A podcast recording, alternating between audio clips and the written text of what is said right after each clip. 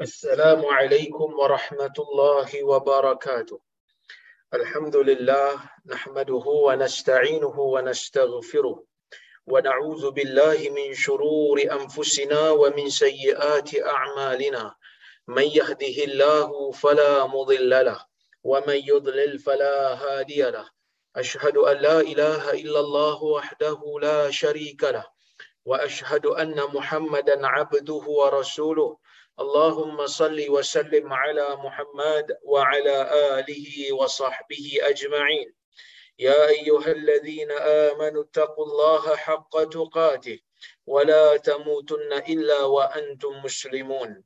يا أيها الناس اتقوا ربكم الذي خلقكم من نفس واحدة وخلق منها زوجها وبث منهما رجالا كثيرا ونساء واتقوا الله الذي تساءلون به والأرحام. إن الله كان عليكم رقيبا. يا أيها الذين آمنوا اتقوا الله وقولوا قولا سديدا. يصلح لكم أعمالكم ويغفر لكم ذنوبكم. ومن يطع الله ورسوله فقد فاز فوزا عظيما. فإن أصدق الحديث كتاب الله وخير الهدي هدي محمد. وشر الأمور محدثاتها وكل محدثة بدعة وكل بدعة ضلالة أما بعد Muslimin dan Muslimat yang dirahmati oleh Allah Subhanahu Wa Taala sekalian, Alhamdulillah pada malam ini kita dapat bersama-sama sekali lagi untuk kita sambung balik kuliah kita membaca kitab Riyadhus Salihin karya Al-Imam An-Nawawi rahimahullah. Dan kita masih lagi berada pada bab kelebihan uh, zuhud dan juga kelebihan menjalani uh, sorry kelebihan berlapar fadlul ju' ya, kelebihan berlapar dan melalui kehidupan yang sukar. Itu bab yang ke-56 daripada kitab Riyadhus Salihin ni. Siapa yang ada buku boleh tengok bab yang ke-56 dan kita bermula hari ini hadis nombor 19 dalam bab ini dan hadis nombor 509 dalam keseluruhan bab. Kata Al-Imam An-Nawawi rahimahullah وعن عمران ابن حسين رضي الله عنهما عن النبي صلى الله عليه وسلم أنه قال خيركم قرني ثم الذين يلونهم ثم الذين يلونهم. قال عمران فما أدري قال النبي صلى الله عليه وسلم مرتين أو ثلاثة. ثم يكون بعدهم قوم يشهدون ولا يستشهدون ويخونون ولا يؤتمنون وينظرون ولا يوفون. ويظهر فيه مسلما متفق عليه al-Imam al-Bukhari dan Muslim. Ini merupakan hadis yang mungkin tuan-tuan dan puan-puan rahmati Allah sekalian biasa dengar. Biasa ustaz-ustaz kalau dia menekankan tentang konsep berpegang dengan kefahaman salaf, biasanya dia akan bacalah hadis ni. So kita tengok. Kata al-Imam An-Nawawi rahimahullah wa an Imran ibn Husain dan daripada Imran ibn Husain radhiyallahu anhuma. Bermakna dia dan ayahnya adalah sahabat Nabi sallallahu alaihi wasallam. Anin Nabi sallallahu alaihi wasallam annahu qala daripada Nabi sallallahu alaihi wasallam sesungguhnya Nabi sallallahu alaihi wasallam bersabda khairu khairukum qarni sebaik-baik kamu ialah kurun aku. Yakni kurun nabi dan para sahabat. Summa alladhina yalunahum summa alladhina yalunahum. Kemudian mereka yang mengikuti menuruti kurun nabi sallallahu alaihi wasallam thumma alladhina yalunahum kemudian mereka yang mengikuti golongan uh, kita panggil golongan tabi'in tersebut. Qala Imran fama adri qala Nabi sallallahu alaihi wasallam marratain aw thalatha. Ha, yang ni kata Imran aku tak pasti dia kata. Nabi sallallahu alaihi wasallam sebut dua kali ke tiga kali? Summal ladina yalunahum summal ladina yalunahum ni. Kan? Itu kata Imran lah.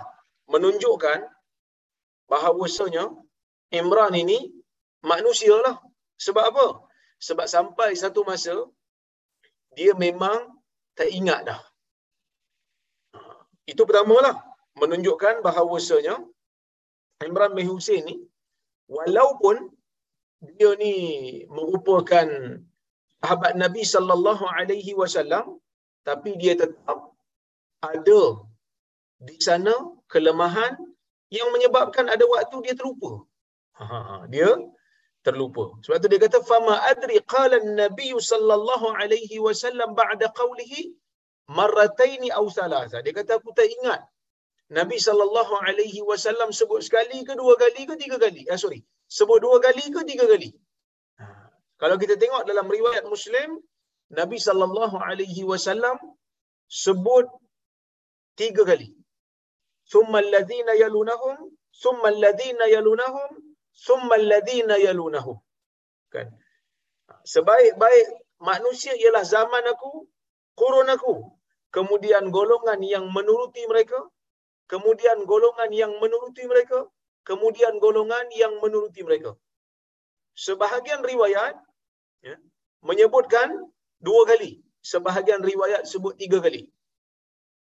Menunjukkan bahawasanya Imran memang betul-betul pada waktu dia membacakan hadis ni, dia tak begitu ingat.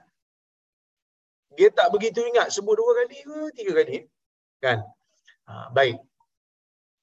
Yang mana kalau kita tengok ya, dalam riwayat yang lain selain daripada Imran bin Husain kalau kita tengok um, dalam riwayat Aisyah radhiyallahu anha ya, yang mana ada seorang sahabat bertanya Nabi sallallahu alaihi wasallam yang mana sahabat tu kata ya ayyun nasi khair ya Rasulullah mana satu golongan manusia yang terbaik?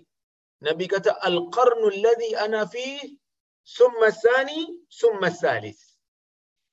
Nabi jawab bila ditanya tentang soalan mana satu golongan manusia yang terbaik? Nabi mengatakan kurun yang aku berada di dalamnya kemudian kurun yang berikutnya yang kedua kemudian yang ketiga. Ha, kemudian yang yang ketiga. Okey. Tapi nak bagi tahunya eh, nak bagi tahu tuan-tuan dan puan-puan rahmati Allah sekalian memang berlaku syak dan para sahabat kalau mereka syak kalau mereka tak pasti mereka pastinya tidak akan mereka reka dan mereka akan bagi tahu mereka tak cipta hadis. Kerana tidak ada keperluan pun untuk mereka cipta hadis Nabi sallallahu alaihi wasallam kerana mereka telah pun membuang segala-galanya. Semata-mata untuk mengikut Nabi sallallahu alaihi wasallam. Kalau betul lah mereka ni nak ubah ajaran Nabi sallallahu alaihi wasallam pastinya ha, mereka tak akan ikut Nabi sallallahu alaihi wasallam dengan membuang dunia. Sebab apa? Sebab mereka uh, dah hilang dunia pun ketika mengikuti Nabi sallallahu alaihi wasallam. Ha, tapi oleh kerana mereka ni memang ikut Nabi disebabkan oleh kerana keimanan mereka kepada Allah Subhanahu wa taala walaupun sampai kepada tahap hilang dunia mereka mereka sanggup. Jadi tak adalah keperluan untuk mereka menipu lagi lepas daripada kewafatan Nabi sallallahu alaihi wasallam. Okey. Kemudian kata Imran bin Husain dia kata apa? Ba'dahum qaumun la yashhadu uh, qaumun yashhaduna wa la yustashhadun. Kemudian muncul selepas mereka ia muncul selepas golongan yang terbaik ni satu kumpulan satu kaum. Yashhadun wala yustashhadun. Mereka ini memberikan penyaksian sedangkan tidak diminta penyaksian daripada mereka. Wa yakhununa wa la yu'tamanun. Dan mereka khianat. Dan mereka tidak diberikan kepercayaan wa yanzuruna wa la yufun mereka suka melakukan nazar tetapi mereka tidak menyempurnakan nazar mereka. wa yadhhar fi wa yadhharu fihi musliman dan terbit daripada mereka itu ya terbit daripada mereka itu uh, siman lemak kegemukan. Insyaallah ya kita akan tengok hadis ni dan kita um, cuba untuk mengambil manfaat okey yang pertama sekali tuan-tuan bila Nabi sallallahu alaihi wasallam menyebutkan bahawasanya sebaik-baik manusia ialah kurun Nabi sallallahu alaihi wasallam. Kan? Bila disebutkan kurun Nabi ini kurun yang terbaik. Apa itu kurun? Kurun tu apa dia? Maka di sini para ulama cuba berbahas. Kalau tuan-tuan tengok dalam kitab Nuzhatul Muttaqin. Kan? Kalau tuan-tuan tengok dalam Nuzhat, uh, kitab Nuzhatul Muttaqin ni ada pada saya ni. Para penterjemah ataupun orang yang mensyarahkan hadis ni iaitu Syekh Mustafa Bura, uh, Syekh Mustafa Al-Khan sebagai orang sebut Al-Khin, dia menyebutkan bahawasanya qarn mi'atu sana. Kurun ni 100 tahun. Sebenarnya kita pun sama juga lah kan. Kita pun, orang Melayu pun, bila sebut kurun, mereka dok faham 100 tahun lah. Kan, satu kurun kita kata. Kan, satu kurun. Tapi para ulama berbeza pendapat. Ya? Ulama-ulama Islam yang awal, mereka berbeza pendapat tentang makna kurun. Ada yang kata kurun ni 40 tahun. Ada yang kata 80 tahun. Ada yang kata 100 tahun. Kata Al-Imam Suyuti rahimahullah dia kata wal asah annahu la yandabib bimuddah. Kan? Kata Imam Suyuti yang paling sahih sekali bila disebut kurun Nabi sallallahu alaihi wasallam ia tidak terikat dengan 100 tahun ataupun 80 tahun ataupun 40 tahun. Dia tak terikat dengan tu. Maka apa maksudnya? Dia kata qarn nabi sallallahu alaihi wasallam kurun nabi sallallahu alaihi wasallam ni ialah humus sahabah. Ialah kurun nabi ni kurun yang mana nabi hidup di dalamnya. Humus sahabah kurun sahabat. Yang mana kata kalau tuan-tuan tengok dalam kitab Aunul Ma'bud dia kata apa wa kanat muddatuhum min al-mab'ath ila akhir man mata min as-sahabah mi'atan wa ishrina sana. Kalau kita tengok kurun sahabat, kurun sahabat ni sampai bila? Orang yang mati. Sahabat yang paling akhir mati. Di kalangan sahabat Nabi sallallahu alaihi wasallam ni yang paling uh, lewat mati. Kan? Mungkin ada di kalangan kita yang kalau ditanya soalan ni dia pun tak pasti. Eh, siapa ya sahabat yang paling lewat mati? Apa agak tuan-tuan? Ya, kalau kita tanya mungkin kita tak perasan lah. Mungkin ada yang kata Anas kot. Tak. Uh, sahabat yang paling lewat mati ialah Abu Tufail Amir bin Wathilah. Dia meninggal dunia pada tahun 120 Hijrah. 120 Hijrah. Inilah orang yang paling lewat. Siapa pula sahabat tu? Dulu saya dah hurai dah sahabat Nabi sallallahu alaihi wasallam perlu memenuhi tiga syarat. Man laqiya an-nabiy sallallahu alaihi wasallam mu'minan bihi wa mata 'ala al-islam. Nak jadi sahabat ni perlu ada tiga syarat. Syarat yang pertama, dia pernah berjumpa Nabi sallallahu alaihi wasallam waktu berjumpa Nabi dia beriman dan dia mati atas Islam, dia mati muslim, dia bukan murtad.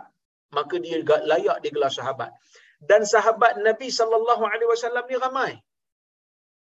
Kan kalau kita tengok ratusan ribu mungkin sahabat Nabi sallallahu alaihi wasallam. Tapi yang paling akhir meninggal dunia di kalangan sahabat ni, sepakat para ulama mengatakan dia adalah seorang yang bernama Amir bin Wasilah. Iaitu Abu Tufail. Bila dia meninggal dunia? Dia meninggal dunia pada tahun 120 Hijrah.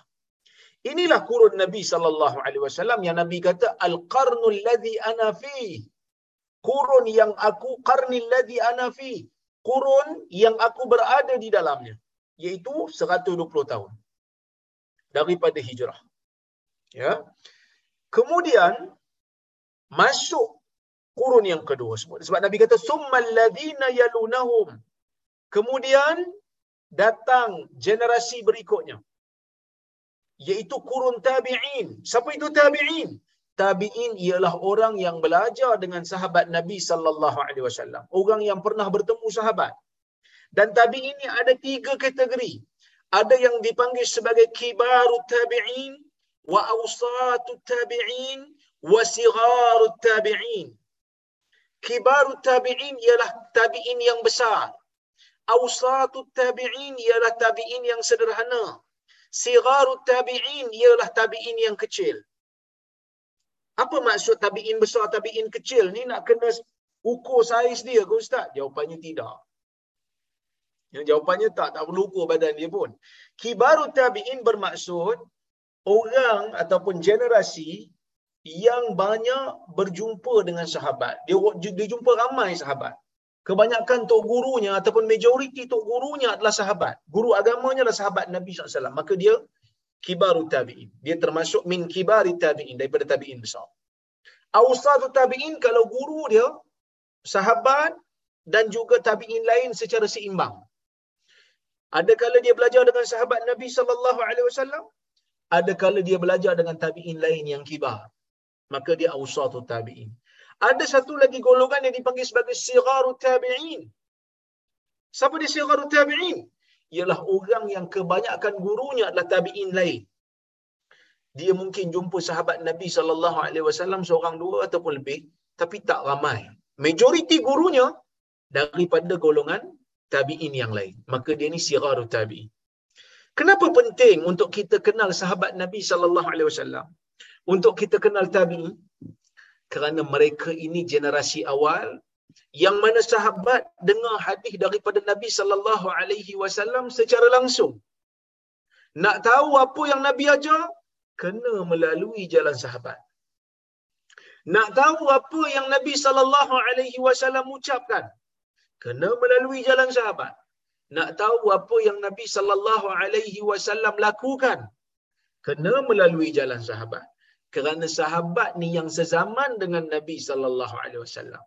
Sebab itu golongan ahli sunnah wal jamaah mereka sangat-sangat mementingkan untuk kita mengenal sahabat Nabi sallallahu alaihi wasallam. Oleh kerana itulah para ulama hadis daripada zaman awal menulis kitab-kitab yang menghimpunkan nama sahabat Nabi sallallahu alaihi wasallam, menghimpunkan biografi mereka, menghimpunkan senarai anak murid mereka, negara mereka negara mana yang mereka masuk.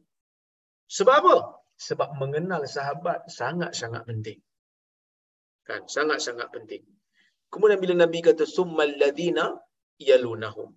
Kemudian muncul golongan yang berikutnya, generasi yang berikutnya iaitu generasi tabi'ut tabi'in ataupun atba'ut tabi'in. Golongan yang menjadi anak murid tabi'in. Kalau zaman sahabat berakhir pada 120 tahun, kurun tabi'in berakhir sehingga ya, 170. Uh, 170 tahun hijrah, maka habislah zaman tabi'in. Masuk pula kurun tabi' tabi'in, dia berakhir pada tahun 220. Nah, dia dia berakhir pada 220 selepas daripada kurun itu maka muncullah bid'ah. Muncul bid'ah golongan Mu'tazilah. Muncul golongan-golongan falsafah. Yang mana golongan falsafah ini merupakan golongan yang mana mereka ini terkesan dengan falsafah-falsafah barat. apabila buku-buku barat ini diterjemahkan. Ya, apabila buku-buku barat daripada Yunani ini diterjemahkan ke dalam bahasa Arab, maka orang mula membaca. Sebelum ni, akidah orang Islam ni bersih. Pegangan orang Islam bersih. Kerana mereka ini Arab yang tak tahu tentang kitab-kitab sebelum ini daripada falsafah tak ada di negara Arab ni. Kitab-kitab Arab falsafah tak ada. Tak banyak. Bila buku-buku falsafah diterjemahkan dan orang mula terkesan, maka muncul golongan Mu'tazilah yang menggunakan akal lebih daripada had. Yang mereka menggunakan akal lebih daripada had. Maka pada ketika itu, para ulama ahli sunnah mula menerima cabaran. Imam Ahmad umpamanya, pada ketika itu, dituduh sebagai orang yang sesat. Sebab apa dituduh sebagai orang yang sesat? Dituduh sebagai orang yang sesat kerana dia mengatakan Al-Quran itu kalam Allah. Perkara ini tidak dapat diterima oleh golongan Mu'tazilah. Kenapa? Kerana Mu'tazilah mengatakan Allah Ta'ala itu satu. Allah Ta'ala itu zat yang qadim. Jadi, Quran itu qadim ataupun tidak? kalau kita kata Quran itu qadim, maka telah berlakunya ta'addud al-qudama. Telah berlaku qadim yang berbilang-bilang. Sedangkan qadim ini cuma satu. Ahli sunnah wal jamaah mengatakan tak, Quran itu qadim. Kerana Quran itu adalah kalam Allah. Kan? Ya? Kerana Quran itu merupakan kalam Allah, maka dia sifat Allah. Maka ia qadim. Kerana setahu kita, memang Quran itu kalam Allah. Maka muncul ahli-ahli bid'ah pada zaman itu memukul Imam Ahmad bin Hanbal, menyeksa Imam Ahmad bin Hanbal, memenjarakan Imam Ahmad bin Hanbal. Pada ketika itu ramai di kalangan ulama yang berpegang dengan pegangan ahli sunnah dimusuhi, dituduh sebagai sesat. Dituduh sebagai menyeleweng sebab mereka tak mau terima bid'ah-bid'ah yang muncul selepas daripada itu. Maka hadis Nabi sallallahu alaihi wasallam ni tuan-tuan dan puan-puan memberikan kita satu perkara yang sangat penting iaitu kemukjizatan Nabi sallallahu alaihi wasallam di sudut masa. Kerana bila Nabi kata manusia yang terbaik ialah kurun aku sehingga 120 tahun. Kemudian kurun selepasku. Uh, kurun selepas itu, yakni selepas kurun sahabat, itu selepas kurun Nabi sallallahu alaihi wasallam. Itu kurun tabi'in sehingga 170 kemudian munculnya kurun tabi' tabi'in sehingga habis 220 lepas daripada kurun itu memang betul-betul berlakunya bid'ah yang berleluasa. Ha, berlakunya bid'ah dalam akidah. Bukan bid'ah kecil-kecil ni, bid'ah dalam akidah. Munculnya golongan qadariyah, munculnya golongan murji'ah, munculnya golongan mu'tazilah yang mana mereka ini muncul setelah daripada zaman tabi' tabi'in. Baik, bila Nabi sallallahu alaihi wasallam mengatakan sebaik-baik manusia ialah zaman aku kemudian zaman selepasnya kemudian generasi selepasnya maksudnya apa? Maksudnya Nabi sallallahu alaihi wasallam nak bagi tahu yang terbaik daripada sudut pegangan agama ini ialah zaman sahabat. Kenapa zaman sahabat? Kerana zaman sahabat tu zaman paling dekat dengan Nabi sallallahu alaihi wasallam menerima tarbiyah direct daripada Nabi menerima didikan langsung daripada Nabi sallallahu alaihi wasallam yang tidak ada perantara lagi. Zaman mereka zaman yang dekat dengan Nabi sallallahu alaihi wasallam. Maka sebab itu mereka menjadi golongan yang terbaik. Kemudian masuk golongan tabi'in. Bila Nabi kata summal ladzina yalunahum, kemudian generasi yang menuruti mereka. Bila Nabi sebut kemudian, maksudnya tabi'in itu zaman mereka baik jika nak dibanding dengan zaman selepas mereka. Cuma zaman mereka tidaklah sebaik zaman sahabat. Sebab Nabi kata summa, kemudian. Maksudnya, bila kemudian tu dia turun sikit darjat. Zaman tabi'in turun sikit darjat berbanding zaman sahabat. Summa alladhina yalunahum. Kemudian, kurun tabi' tabi'in. Rendah lagi daripada zaman tabi'in. Cuba tuan-tuan dan puan-puan bayangkan zaman kita ni. Yang mana ribuan tahun di belakang zaman uh, zaman sahabat, ribuan tahun ya, di zaman kita panggil zaman tabi'in ribuan tahun di zaman tabi' di belakang zaman tabi' tabi'in. Agak-agak macam mana?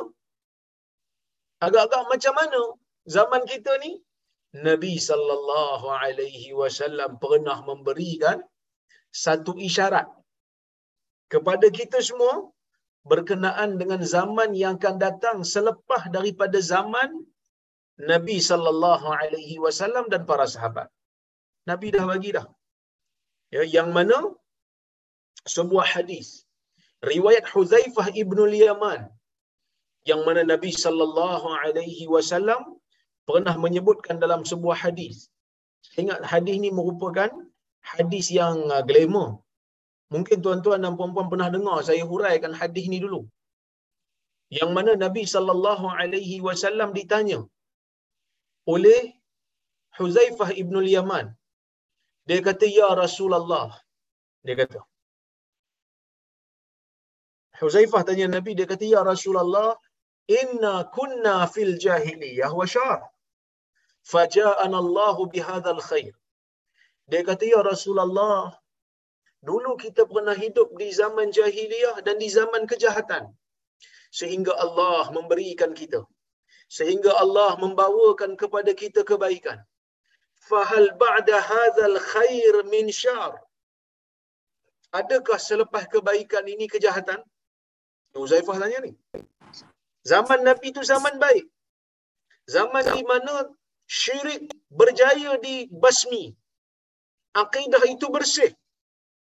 Pergantungan, tawakal, semua pada Allah. Maka Uzaifah tanya, lepas lepas kebaikan yang datang ni akan ada tak keburukan? Nabi kata, na'am. Nabi kata, ya akan datang keburukan.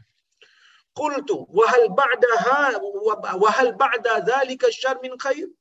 ada tak selepas keburukan tu akan datang kebaikan? Nabi kata, na'am wa fihi dakhan. Ya, tapi padanya ada kekeruhan. Wa ma dakhanuhu ya Rasulullah? Apa itu kekeruhannya wahai Rasulullah? Nabi kata, qaumun yahduna bi ghairi hadi ta'rifu minhum wa tunkir. Eh. Munculnya satu golongan yang hidup tak mencari sunnah Nabi sallallahu alaihi wasallam. Yang mana dia hidup dia tak cari pun sunnah Nabi. Ta'rifu minhum wa tunkir. Yang mana Nabi SAW kata, ada benda yang kamu kenal daripada mereka dan ada benda yang kamu ingkari. Tuan-tuan, Huzaifah tanya lagi. Dia kata, fahal ba'da dhalikal khair min syar. Ada tak selepas kebaikan itu akan datang keburukan? Nabi kata, Naam du'atun ila abu abi jahannam. Ada dia adalah pendakwah-pendakwah yang menyeru manusia masuk ke dalam neraka jahanam. Man ajabahum ilaiha qadhafuhu fiha. Sesiapa yang jawab panggilan mereka, sesiapa yang menyahut seruan mereka, mereka akan campakkan orang tu yang menyahut tu masuk ke dalam neraka.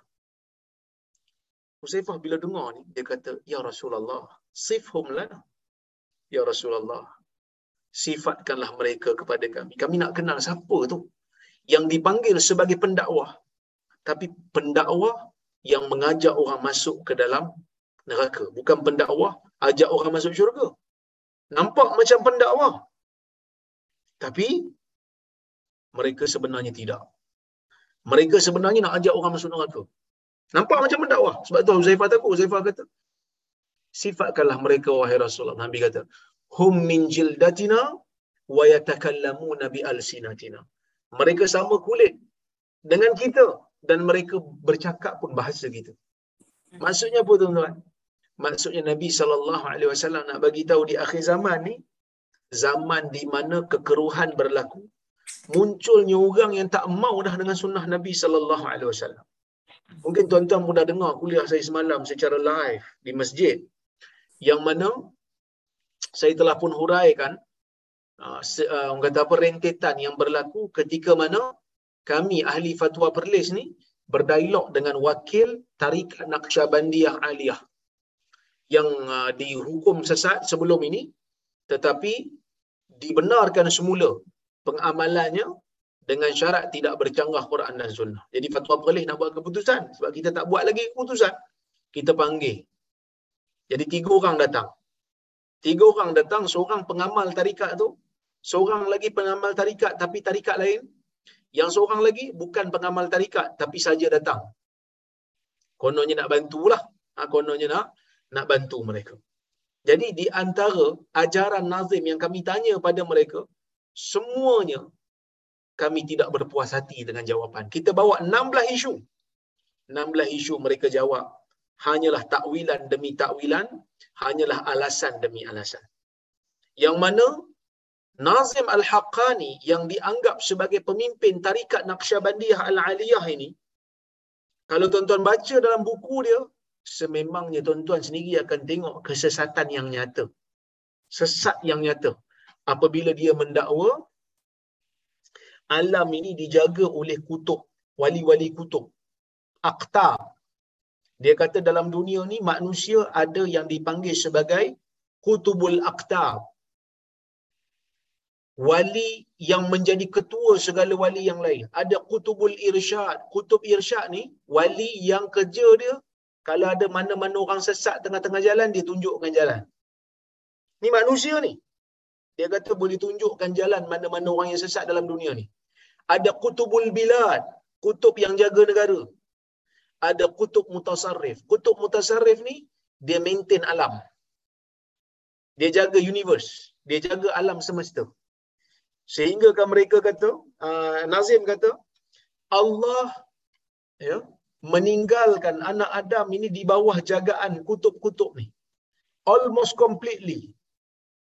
Hampir sempurna. Sehingga Allah cuma tengok manusia ni, sehingga Allah cuma tengok anak Adam ni sekali sehari je. Kita cuba bayang. Eh? Satu tarikat yang dianggap sebagai wali Tuhan, tapi menyebut perkataan yang sesat begini. Tetapi cuba di di, di, di, dibenarkan pengamalannya oleh otoriti agama kita. Saya sebut benda ni tuan-tuan kerana saya tak ada kepentingan apa. Saya sebut supaya kita ni sama-sama beringat. Ni cuba dibenarkan semula. Tu belum cerita mana-mana hadis dia kata yang ada dalam kitab kira sahih belaka. Tak payah nak check. Yang check hadis sahih tak sahih ni golongan Wahabi je. Siapa sebut ni? Nazim Al-Haqqani. Pemimpin tarikat yang dulu diharamkan sekarang dibenarkan semula selagi tidak bertentangan dengan Quran dan Sunnah. Jadi kok mana yang kata ahli sunnah wal jamaah ni meruntuhkan sunnah. Meruntuhkan ilmu hadis. Jadi sebab itu tuan-tuan, kita hidup di zaman yang dahsyat. Kita hidup di zaman yang sukar. Zaman di mana benda sesat dianggap ahli sunnah.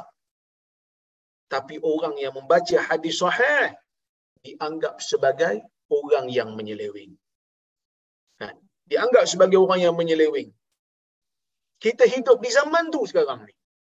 Sebab tu kadang-kadang bila kita tengok, kita rasa macam kenapalah manusia ni ya, begitu terpesona nak pergi ikut benda yang tak jelas.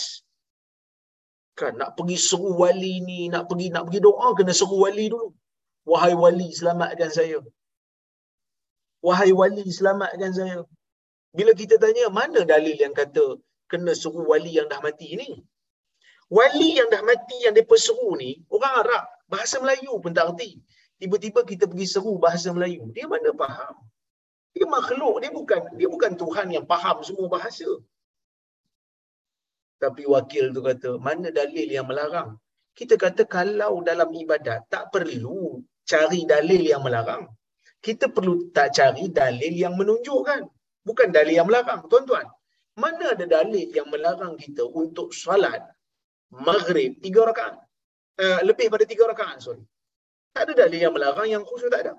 Cuma pasal apa kita salat tiga rakaat? Kita tak salat empat untuk maghrib. Sebab dalil daripada Nabi SAW menunjukkan tiga rakaat saja. Jadi kalau ikut kaedah mereka, sebab tu kami tanya, kalau ikut kaedah mereka, tunggu dalil melarang baru tak boleh buat, dalam ibadat ni tunggu dalil larang baru kita nak berhenti, maka tak salahlah minta tolong dengan pokok. Wahai pokok, selamatkan saya. Tuan-tuan, mengejutkan sebahagian daripada panel tu, dia orang mencanggah pendapat. Seorang kata boleh, seorang kata tak boleh. Ada seorang kata tak boleh lah minta tolong dengan pokok, tak boleh. Sebab pokok dia tidak ada taklif. Pokok bukan mukallaf. Dia tak berakal kita kata mana bukti, mana dalil yang menunjukkan uh, mesti minta tolong dekat benda barakah. Mana dalil yang melarang minta tolong dekat pokok. Jadi bila kita tanya macam tu, sebab itu kaedah mereka. Kita tak guna kaedah tu. Dalam ibadat, kita tak boleh kata selagi tak ada dalil larang, baru kita berhenti. Tak. Dalam ibadat, kena tunggu dalil yang menunjukkan baru kita buat. Seorang lagi kata, kalau minta tolong pada pokok, tapi kita tetap percaya Allah yang memberikan, Allah yang mengizinkan, maka tak ada masalah minta tolong kat pokok. Tuan-tuan, kami tepuk dahi. Di zaman ni, ni yang dianggap sebagai ahli sunnah ni, minta tolong kat pokok. Jadi, sebab itu Nabi sallallahu alaihi wasallam memberikan pesanan kepada kita. Sebab itu Nabi sallallahu alaihi wasallam memberikan pesanan kepada kita, sebaik-baik manusia ialah manusia di zaman aku. Jadi kalau kita nak beragama, kita beragama seperti mana yang dipegang oleh para sahabat. Nabi sallallahu alaihi wasallam yang mengajar sahabat. Nabi sallallahu alaihi wasallam yang menjadi guru sahabat. Jadi tentu sahabat ni didikan dia didikan yang special sebab dia dapat didikan yang direct daripada Nabi sallallahu alaihi wasallam. Ada tak mana-mana riwayat daripada sahabat yang jelas dan terang menunjukkan sahabat Nabi sallallahu alaihi wasallam seru mana-mana wali di zaman mereka bila ada kesusahan? Ada tak mana-mana sahabat Nabi SAW pergi panggil Wahai Fulan bin Fulan? Tak ada. Yang ada mereka minta doa daripada orang saleh yang hidup. Tapi kalau orang tu dah mati, dia pun pergi seru. Wahai Fulan bin Fulan, tolong selamatkan saya. Tak ada. Sahabat tak buat kerja ni. Tiba-tiba hari ni kita mendakwa, inilah ahli sunnah. Pergi minta tolong kat mayat. Percaya ada kubur-kubur wali tertentu yang wali kalau kita minta hajat, kubur wali itu boleh keluar daripada kubur dan melunaskan hajat kita. Disebut dalam kitab mereka. Disebut dalam kitab mereka. Tuan-tuan, kita hidup di zaman yang rosak. Pegangan agama, sebahagian orang rosak. Tak bersih. Minta pada Allah. Nazim kata, minta pada Allah ni. Nazim Haqqani ni. Tarikat yang pernah disesatkan ni. Sekarang di, di, di, dibenarkan semula ni. Nazim kata, minta pada Allah secara langsung tak boleh. Kena minta melalui wali. Sebab nak minta pada Allah kena ada protokol. Macam kita nak jumpa sultan, tak boleh jumpa direct. Kena jumpa melalui perantara. Kita pening kepala sedangkan Allah Subhanahu wa taala mengatakan apa? Fa inni qarib. Sesungguhnya Allah Taala itu Maha dekat dengan hamba-Nya. Ujibu da'wata da'i idza da'an. Allah Taala akan menmustajabkan doa hamba apabila dia berdoa kepada aku. Ud'uni. Berdoalah kepadaku astajib lakum kerana aku akan memustajabkan doa kamu. Tuan-tuan dan puan rahmati Allah sekalian, kalau kita tengok dalam hadis pun ya, kalau kita tengok dalam hadis pun Nabi sallallahu alaihi wasallam juga berdoa kepada Allah secara secara langsung. Tak ada pun Nabi sallallahu alaihi wasallam pergi seru nabi-nabi yang lain yang dah wafat untuk selamatkan Nabi. Wahai Ibrahim, selamatkan saya kalau seru kat wali lepas mati boleh dah tentulah. Seru nabi yang dah mati pun boleh. Sebab nabi lagi tinggi nabi-nabi ni lagi tinggi daripada wali. Tak ada pun nabi pergi seru wahai Ibrahim selamatkan saya. Wahai Musa tolonglah turunkan hujan. Tak ada tuan-tuan. Nabi seru Allah Allah Allah. Nabi seru Allah. Ni yang diajar oleh oleh para sahabat ini yang diajar oleh Nabi sallallahu alaihi wasallam kepada para sahabat. Inilah yang diajar oleh para sahabat kepada kepada tabi'in. Kepada tabi' tabi'in.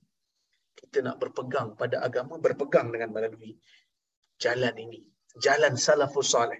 Tiga golongan inilah yang dipanggil sebagai salafus salih. Bila kita ikut jalan ni, insya-Allah kita akan selamat. Sebab Nabi sallallahu alaihi wasallam kata apa? Wa iyyakum wa muhdatsatil umur fa inna kulla muhdatsatin bid'ah wa kulla bid'atin dalalah.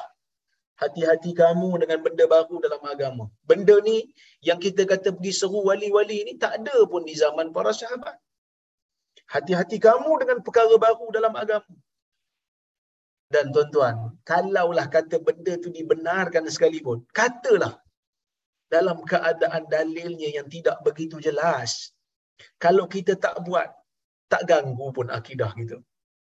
Kalau kita buat benda yang belum pasti, takut-takut mencemarkan akidah. Lebih baiklah kita tinggalkan benda yang keliru ini. Kita pergi kepada benda yang lebih jelas. Bila nak minta, minta pada Allah. Bila nak mengharap, mengharaplah pada Allah. Inilah yang dipesan oleh Nabi sallallahu alaihi wasallam kepada Ibnu Abbas yang mana kata Nabi SAW, Ya gulam, idza sa'alta fas'alillah wa idza sta'anta fasta'in billah. Wahai anak muda, apabila kamu nak meminta sesuatu, mintalah daripada Allah. Bila kamu nak minta tolong, minta tolonglah kepada Allah. Tapi janganlah salah faham. Saya ada orang di lain buruk pula, habis itu minta bini yang bawakan air, tak boleh lah Ustaz. Syirik ke? Leha bawakan saya air. Contohnya kan? Boleh. Yang tu minta pada orang hidup di bawah kudrat dia. Kita kalau orang hidup pun, kita tak boleh minta kat dia, ni Leha, tolong turunkan hujan. Tak boleh. Para sahabat Nabi sallallahu alaihi wasallam yang tahu Nabi ni kekasih Allah yang punya mukjizat. Sahabat Nabi SAW tak ada pun minta dekat Nabi, eh Muhammad, turunkan hujan. Tak ada.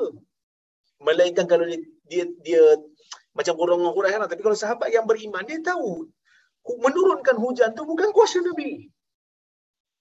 Mereka tetap minta, wahai Muhammad, wahai Rasulullah, tolonglah doa kepada Allah supaya Allah turunkan hujan kepada kami.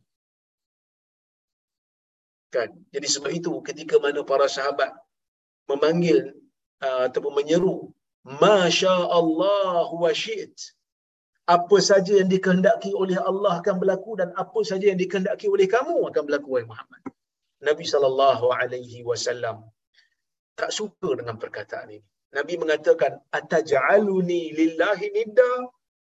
Kamu menjadi adakah kamu ingin menjadikan aku ini sekutu bagi Allah? Qul ma Allah wahda. Katakanlah apa saja kehendak Allah semata-mata yang akan berlaku. Kerana Nabi itu manusia. Cuma Nabi itu maksum, mulia, tapi Nabi tidak mempunyai ciri-ciri ketuhanan. Jadi sebab itu tuan-tuan, kalau kita nak selamat, kita berpegang dengan ini. Sebab Nabi sebut, sebaik-baik golongan, golongan aku dan para sahabat, golongan tabi'in, golongan tabi' tabi'in. Agama kita kena ikut cara ni. Kena ikut macam mana cara mereka beragama. Adakah mereka maksum Ustaz selain daripada Nabi ni? Sahabat maksum ke? Tak. Tabi'in maksum ke? Tak. Tabi' tabi'in maksum ke? Tak. Tapi cara mereka beragama itu adalah cara yang terbaik. Kerana mereka hampir dekat sebelum munculnya golongan ahli bid'ah. Sebelum munculnya golongan-golongan yang mencemarkan akidah. Itu yang disebutkan oleh Nabi sallallahu alaihi wasallam. Cuma Imran kata aku tak pasti. Nabi sallallahu alaihi wasallam sebut dua kali ke tiga kali. Ni amanah dia lah, dia tak ingat. Ha? Dia tak ingat. Tapi kalau kita tengok dalam riwayat Ibnu Mas'ud, seperti mana yang dinukilkan ataupun seperti mana yang disebutkan oleh Ibnu Qayyim ketika menghuraikan hadis ni, dia kata dalam riwayat Ibnu Mas'ud yang ada dalam Sahih Bukhari dan Muslim, lafaznya khairu ummati al-qarnu alladhi nayalunani thumma alladhina yalunahum thumma alladhina yalunahum sebaik-baik umat ialah kurun yang mana yang apa ni selepas daripada aku. Kemudian kurun yang selepas daripada mereka dan selepas daripada mereka. Maksudnya dua kali je lah Nabi sebut. Ha, dua kali sahaja. Ya, sebab itu Ibn Qayyim kata um, dua kali itu merupakan kurun yang maksudnya kurun Nabi, kurun selepas itu dan kurun selepas itu. Itu yang paling banyak lah. Ya? Itu yang paling banyak. Jadi, itulah riwayat yang yang yang yang betul lah. Ha, yang yang betul. Wallahu taala alam. Kemudian Nabi sallallahu alaihi wasallam mengatakan, "Summa yakunu ba'dahum qaumun." Lepas pada tu, yakni lepas daripada uh, kurun yang terbaik ni iaitu kurun Nabi dan para sahabat kurun tabi'in dan kurun tabi' tabi'in muncul satu kaum yashhaduna wala yustashhadu ya mereka ini ya golongan yang yashhadun golongan yang memberikan penyaksian wala yustashhadu dan mereka tidak diminta pun untuk memberikan penyaksian. Lafaz hadis Nabi ni dia lafaz yang macam ada unsur sedikit negatif. Nak bagi tahu kurun yang tiga yang awal tu kurun yang terbaik. Manakala kurun yang datang selepas tu satu kaum kan. Kurun yang datang lepas tu satu kaum yang mana mereka ni suka uh, memberikan penyaksian sedangkan orang tak minta pun. Sedangkan orang tak minta pun. Jadi apa hukumnya itu? Yang ni ulama berbeza pendapat sikit. Boleh ke kita bagi uh, penyaksian sedangkan orang tak minta penyaksian kita? Ha, di sini ada ada isu sikit sebab di sana ada hadis Nabi sallallahu alaihi wasallam menyebutkan ya Nabi sallallahu alaihi wasallam menyebutkan khairu syuhada alladhi ya'ti bi syahadati bi syahadati qabla ay yus'alu qabla ay yus'alaha sebaik-baik saksi ialah orang yang memberikan penyaksiannya sebelum dia diminta dengan penyaksian tersebut. So nampak macam bercanggah. Hadis ni Nabi kata sebaik-baik saksi dia berikan penyaksian sebelum diminta. Dalam hadis yang kita baca pula sekarang ni, Nabi SAW seolah-olah macam tak suka. Nabi kata, sebaik-baik manusia kurun aku, kurun selepasnya, kurun selepasnya.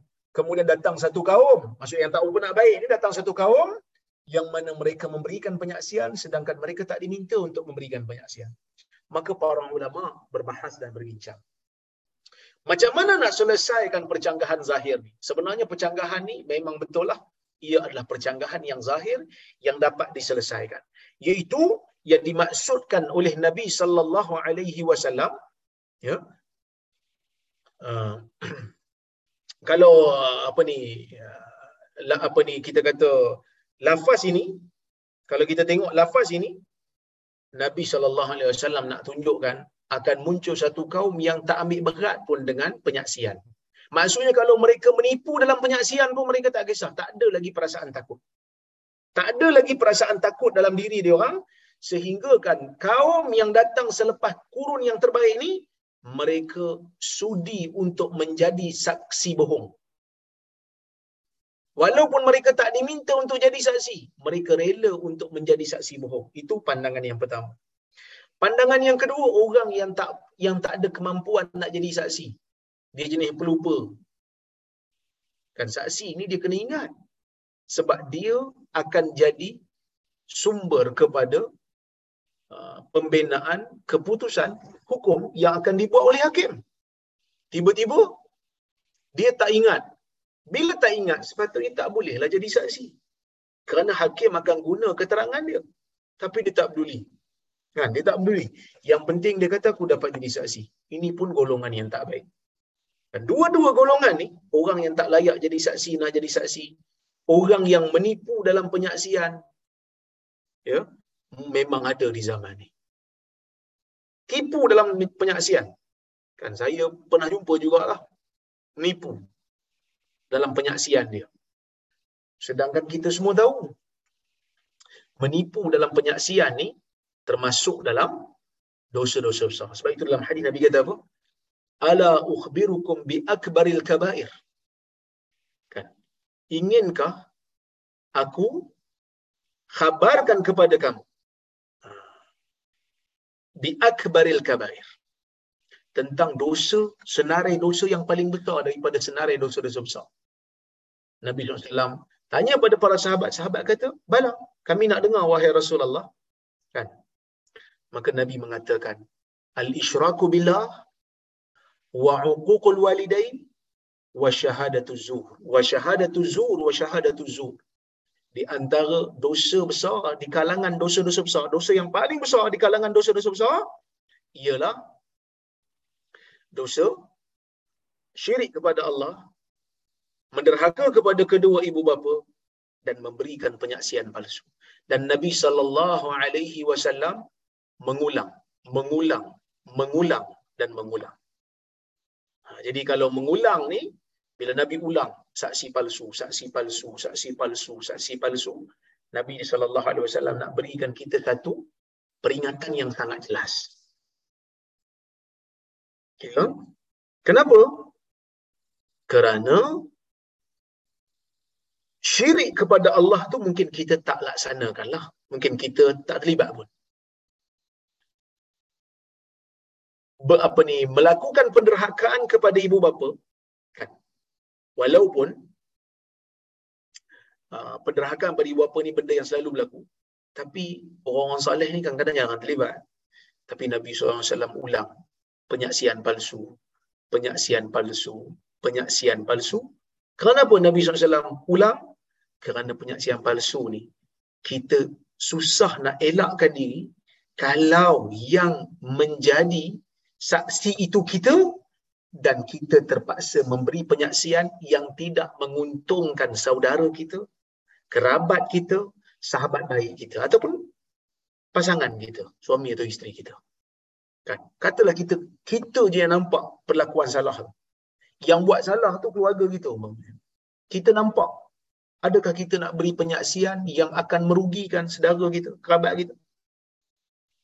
Islam kata kamu kena sebut apa yang kamu tahu. Tapi takkan nak buat. Dia kata, ini saudara saya. Kabilah apa ni kerabat saya. Maka sebab itu Nabi wasallam memberikan ingatan. Ya, memberikan keingatan apa peringatan. Ada juga sebagian ulama yang kata uh, golongan yang tak baik ni ialah golongan yang jadi saksi ya kepada satu orang yang orang tu dah tahu dah dia boleh jadi saksi tapi orang tu tak minta lagi. Dia dah pergi dah sedangkan seeloknya tunggulah orang tu minta dulu kan? Ha. jadi oleh kerana itulah tuan-tuan dan puan-puan rahmati Allah Subhanahu wa taala saya melihat isu memberikan ha, kita panggil apa? Penyaksian ni benda yang serius yang Nabi sallallahu alaihi wasallam sebut di dalam hadis akan ada golongan, akan muncul golongan orang yang tak ambil peduli lah. Ambil, uh, orang kata apa, tak ambil peduli lagi tentang isu uh, dosa ataupun pahala ketika menjadi saksi. Wa yakhununa wa la yu'tamanun. Golongan yang khianat dan tidak di, dipercayai lagi. Banyak manusia yang melakukan khianat. Cuba kita tengok zaman ni kita bukan kata zaman kita ni zaman yang teruk sangat pun. Banyak kebaikan di zaman kita ni. Tapi, adakah kita rasa selamat untuk meninggalkan barang kita tanpa kawalan di tempat-tempat yang terbuka? Umpamanya. Kan kita nak letak beg kita.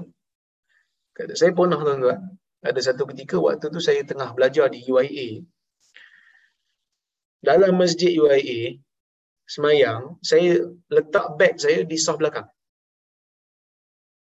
kebetulan biasanya letak beg dekat sah belakang ni tak ada masalah pun. Orang tak ambil pun. Tapi entah macam mana lepas solat saya tengok dekat belakang tak ada dah beg saya. Beg tu beg laptop. Tapi kebetulan hari tu saya tak bawa laptop. Sebab tu saya letak kat belakang. Kalau ada laptop saya bawa sekali kan tapi tak ada laptop saya tak bawa. Beg saya tu hilang. Saya duk cari-cari orang tu kawan-kawan tu tanya cari apa? Kata beg dia kata keluar. Kenapa tinggal beg kat sofa belakang? Tak ada komputer pun. Dia kata jangan. Tak ada komputer pun. Orang tu akan ambil dulu baru tengok. Dia akan ambil bawa lari dulu baru tengok. Dia bukan tengok kat situ. Akhirnya saya jumpa beg saya tu dekat tempat wuduk dekat bawah tingkat bawah. Saya duk turun cari. Dalam tu dah ada buku nota kan. Kita nak exam masa tu. So bawah saya nampak beg tu ada dekat kawasan wuduk yang telah dikeluarkan isinya. Dia cari laptop lah. Jadi bila laptop tadi dia pun lari. Tuan-tuan, golongan yang tidak amanah berleluasa. Wala yu'tamanu. Kita nak cari orang yang amanah. Nak cari orang yang boleh menjaga tugasan dengan betul tanpa mengambil hak orang lain tu sangat sukar pada hari ini. Kan? Kadang-kadang kita tengok orang yang disuruh untuk menjaga amanah pun susah penguatkuasa pun rasuah. Disuruh untuk jaga sempadan. Dia pula jadi tokan. Seluduk barang.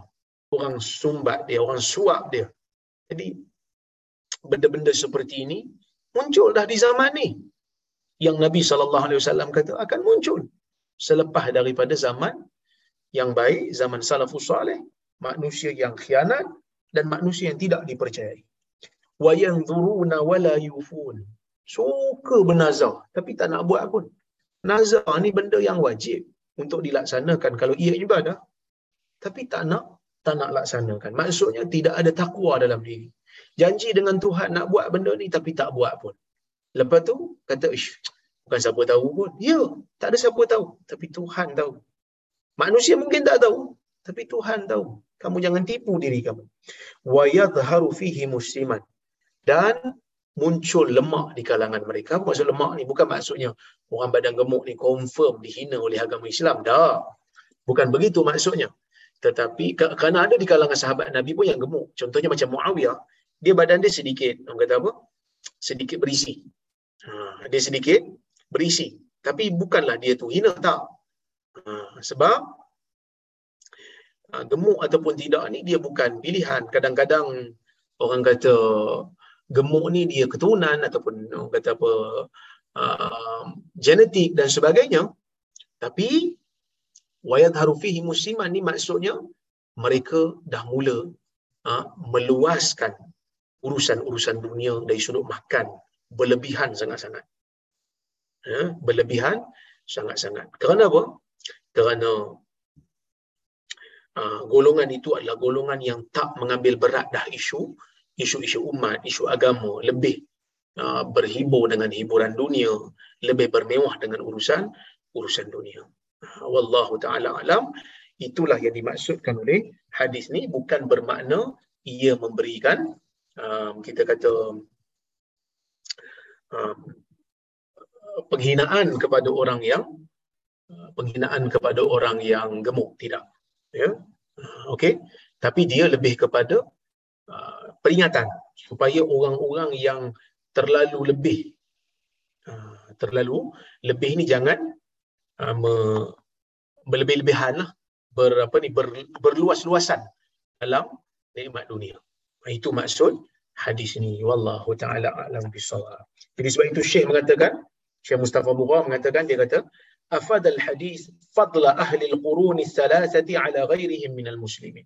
Hadis ni nak bagi tahu kita kelebihan golongan kurun yang tiga ni berbanding orang lain daripada kalangan orang Islam.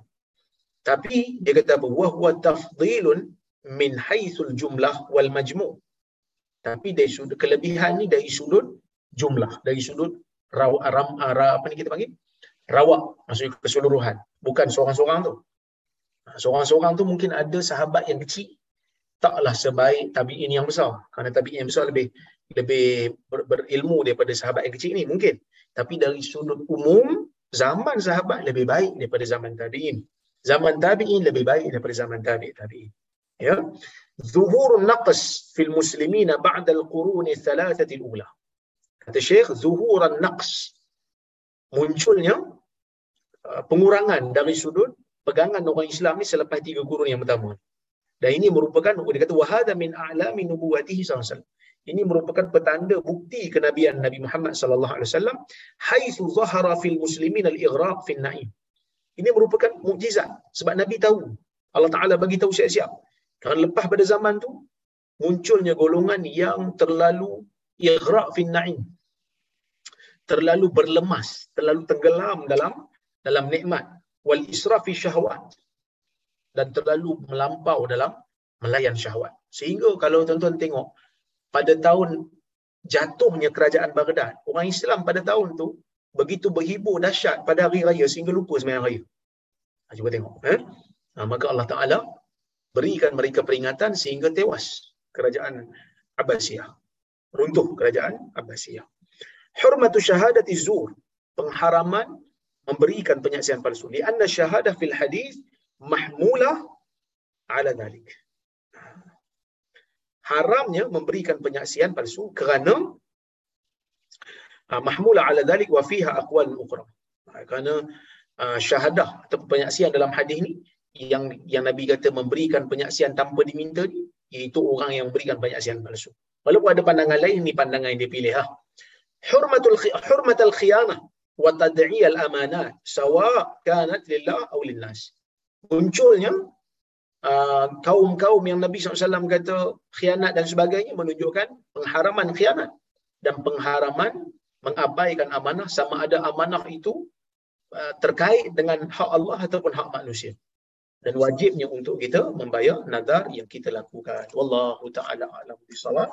Mudah-mudahan ada manfaat untuk kita semua. Saya tengok kalau kalau ada soalan ataupun komentar, saya lalu-lalukan ya. Baik. Kalau yang mana saya mampu jawab lah, yang saya tak mampu, uh, saya mohon maaf lah. Ya. Baik.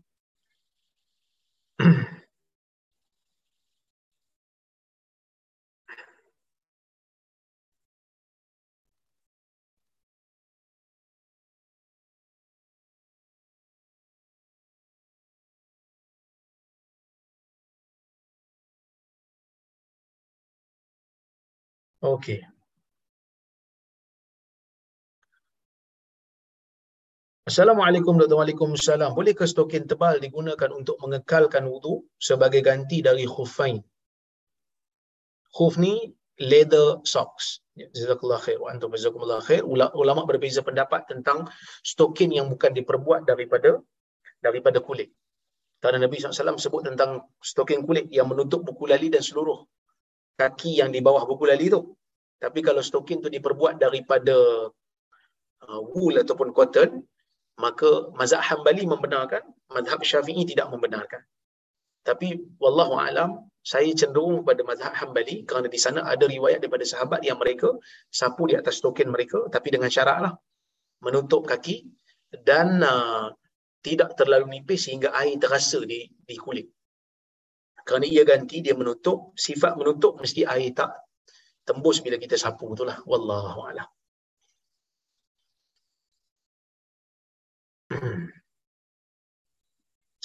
Assalamualaikum, Assalamualaikum. Apa pandangan Ustaz Ketua Negara Islam menghadiri upacara pengkebumian Ketua Negara di mana penuh dengan upacara keagamaan yang batil, apa hukumnya? Ulama berbeza pendapat tentang seseorang Muslim yang menghadiri pengkebumian orang kafir sebahagian mengharamkan, sebahagian mengatakan dibenarkan hanya menyaksikan selagi mana tidak join uh, upacara. Maksudnya bukan dia bersama dalam melaksanakan upacara tersebut. Uh, tapi uh, seeloknya ditinggalkan kerana Nabi sallallahu alaihi wasallam tidak menghadiri mana-mana upacara pengkebumian. Tapi kalau ziarah orang sakit di kalangan orang kafir, kalau ada keperluan nak pergi berdakwah tak ada masalah. Ya, tak ada masalah. Tapi ha, tapi kalau nak mengucapkan takziah, umpamanya macam kita nak ucapkan uh, apa kepada keluarga yang kafir itu, kita kata moga uh, awak diberikan orang kata apa kesembuhan daripada sedih ini segera tanpa kita mengucapkan doa supaya Allah Taala ampun kasih kafir itu, itu boleh. Ha, boleh. Ya. Tetapi kalau kita mendoakan si kafir sedangkan dia mati dalam keadaan kafir kita tak didoakan dia sebab itu kita tak boleh sebut rest in peace tu tak boleh ha, tak boleh ya ha, kalau hadir upacara pengkebumian mereka yang ni ulama berbeza pendapat. Kalau tanyalah kepada saya kalau tidak ada keperluan ya maka tak perlulah hadir. Kecuali kalau dia kata si hadir ni tak nak kerana ada keperluan disebabkan oleh kerana Ah, kita tak nak dia ah, menyerang agak apa ni menyerang ah, negara kita umpamanya. Kita nak kurangkan dia punya permusuhan terhadap agama kan ha, maka yang tu bagi saya lah tidak ada masalah tidak ada masalah kalau dia hadir itu sekadar untuk menunjukkan kecintaan dia kepada orang kafir maka yang tu ha, dilarang kerana kita dilarang untuk berkasih sayang dengan orang kafir yang tidak ada apa-apa hubungan kekeluargaan. Hanya semata-mata dia kafir, kita suka kat dia. Kan? Kita sayang kat dia. Sedangkan kita disuruh untuk berkasih sayang sama orang Islam. Kan? Tapi kalau dia tu ada hubungan kerabat, kita sayang atas dasar keluarga, tu tak ada masalah. Ya? Baik. Wallahu'alam. Jadi ingat eh, kalau ada masalah, ada kepentingan, contohnya kita nak kurangkan mudarat daripada negara kita, mungkin dia ni ada kuasa dan sebagainya dia mungkin boleh menyerang negara kita maka kita boleh pergi tapi jangan terlibat dengan apa-apa bicara dia contohnya macam ada bacaan-bacaan apa ke doa-doa apa ke jangan terlibat just hadir untuk berikan untuk tunjuk muka lah orang kata. Letak hadir lebih bagus tak hadir lebih lebih bagus takziah tak ada masalah contoh macam kata kepada keluarga yang kafir moga apa ni diberikan kesembuhan daripada sedih ni segera contohnya ya Allah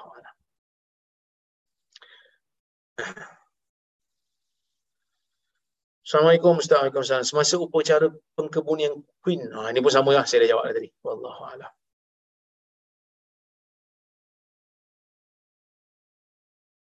Assalamualaikum Dr. Waalaikumsalam. Boleh confirm kalau Ustaz menyampai kuliah penuh dengan hadis yang Ustaz tu tak pasti ke saya hanya adakah dia bersalah?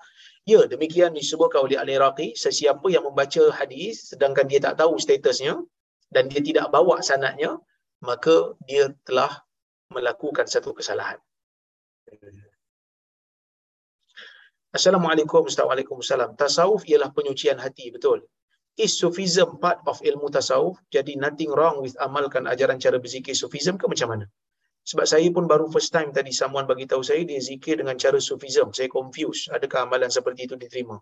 Tasawuf itu memang ada. Penyucian jiwa itu memang ada. Tetapi tasawuf yang berbentuk tarikat pada zaman ini kebanyakannya telah dirosakkan oleh perkara-perkara yang tak sewajarnya. Maksudnya tarikat-tarikat ni kata Syekh uh, Muhammad Said Ramadan Al-Muti seorang ulama daripada Syria dia dia sendiri kata dia sendiri kata dia kata pada zaman ni kebanyakan tarikat-tarikat banyak di uh, kata apa di dikotorkan dengan benda-benda yang bidah, benda-benda yang khurafat seperti mana yang telah saya ceritakan tadi dalam kuliah tadi. Ha, jadi kalau nak tanya saya, tak perlu sebenarnya ikut tarikat-tarikat ni, just ambil al-azkar ataupun hisnul muslim, tuan-tuan amalkan doa-doa dalam tu sudah memadai. Kerana doa Nabi SAW tidak ada tandingannya. Ha, tidak ada tandingannya. Wallahu ta'ala a'lamu bisawab. Jadi tuan-tuan dan puan rahmati Allah sekalian, saya rasa cukuplah sekadar tu untuk malam ini. Saya ucapkan terima kasih banyak pada tuan-tuan yang hadir. Saya ucapkan terima kasih banyak pada penganjur, pada Datuk Syekh Hamid, pada Johan, uh, pada Haji Hamid, uh, pada Haji Shah, Tan Sri Azman, dan juga Datuk Rozan yang menganjurkan kuliah kita pada malam ini. Mudah-mudahan Allah Ta'ala berkati mereka semua. InsyaAllah, jika ada kesempatan yang lain kita bertemu lagi, saya mohon maaf terkasar bahasa tersilap kata, Aku qawli hadha wa astaghfirullahalazim li walakum. Wassalamualaikum warahmatullahi wabarakatuh. Waalaikumsalam.